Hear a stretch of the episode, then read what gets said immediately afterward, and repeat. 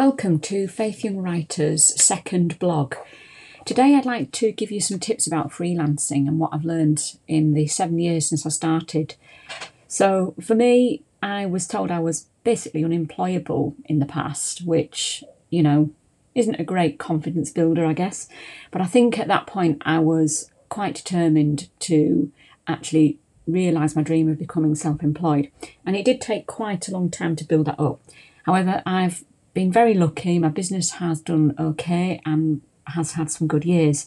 So I thought I would share my experiences with you if you're thinking of becoming freelancer or self-employed. So basically, feast or famine with self-employment. 1 week you're fretting you can't pay your bills, then the following week you don't have enough time to pay them. And then if you've not heard from that person that you quoted for months ago or weeks ago, the chances are they will get back to you, but it'll be when you're at an absolute pinch point in your work schedule. But you know, sometimes you've just got to make that time. And I often get the comment that it's really nice to work when you want and on your own terms. If you are a freelancer that's juggling a job, that's not easy. I have done that and I am doing that at the moment. And even when I've been fully freelancing, as it were, even that was difficult because I had to really, really balance a lot of issues. So you do have to be extremely disciplined. You can work morning, noon and night, but I love it. So there's nothing, it's a champagne problem, isn't it? Then, do you charge for phone calls and advice? Difficult, maybe not on the first call or first two calls, but after that you do.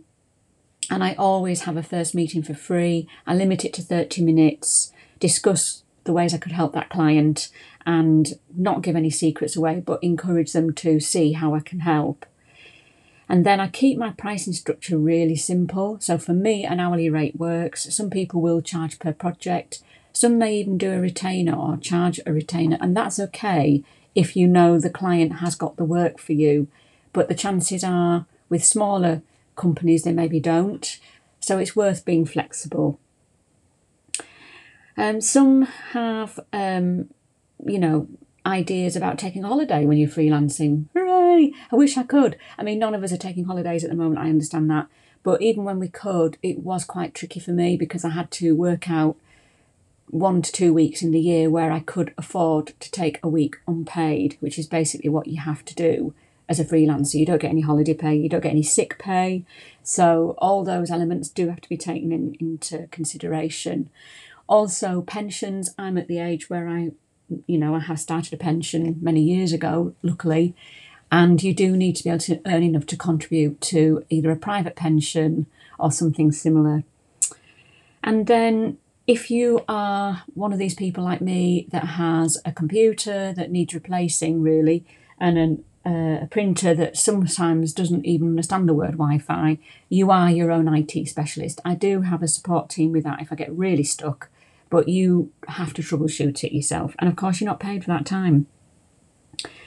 So over the years, I have invested a lot of unpaid time in training.